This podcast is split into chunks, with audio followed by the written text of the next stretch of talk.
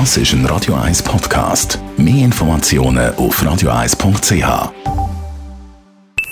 Die Morgenkolumne auf Radio 1 präsentiert vom Grand Casino Baden. Grand Casino Baden. Baden im. Morgen, Stefan, Morgen. guten Tag.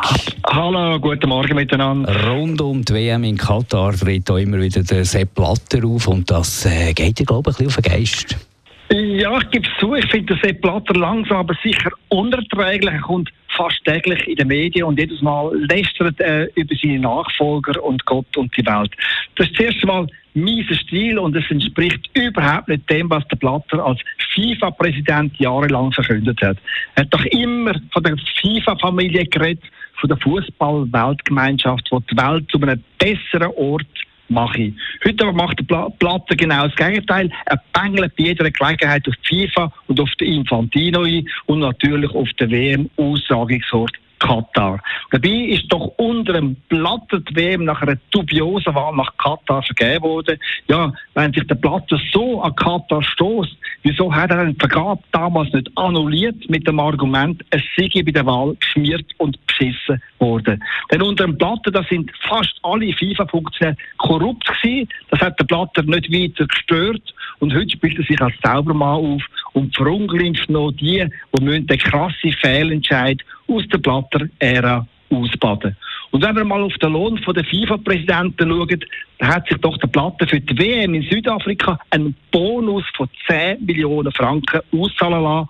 Und dazu kommt noch auch noch sein reguläres Salär von 2 Millionen Franken. Das heißt, der Platter hat in einem WM-Jahr total 12 Millionen abkassiert.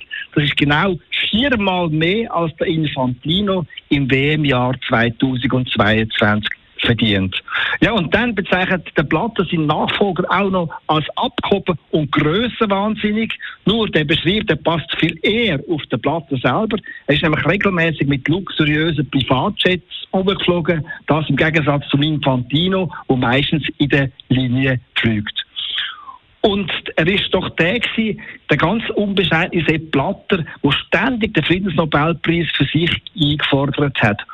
Unterstützung hat der Blatter bei seinem Friedensnobelpreis Furz übrigens von einem prominenten Fan bekommen, und zwar von Wladimir Putin. Das ist exakt 2015 gewesen, also nach dem russischen Einmarsch in der Krim. Darum finde ich, es ist ganz mieser Stil, wenn der Blatter heute am Laufmeter Unwahrheiten, Boshaftigkeiten und Beleidigungen verbreitet und sich als Lichtgestalt aufspielt.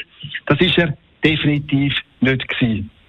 Die Morgenkolumne von Stefan Barmettler, dem Chefredakteur von der Handelszeitung, die es zum Nachlesen im Netz auf radio1.ch.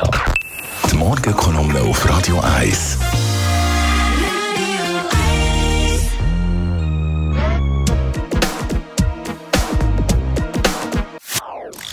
Das ist ein Radio 1 Podcast. Mehr Informationen auf radio1.ch.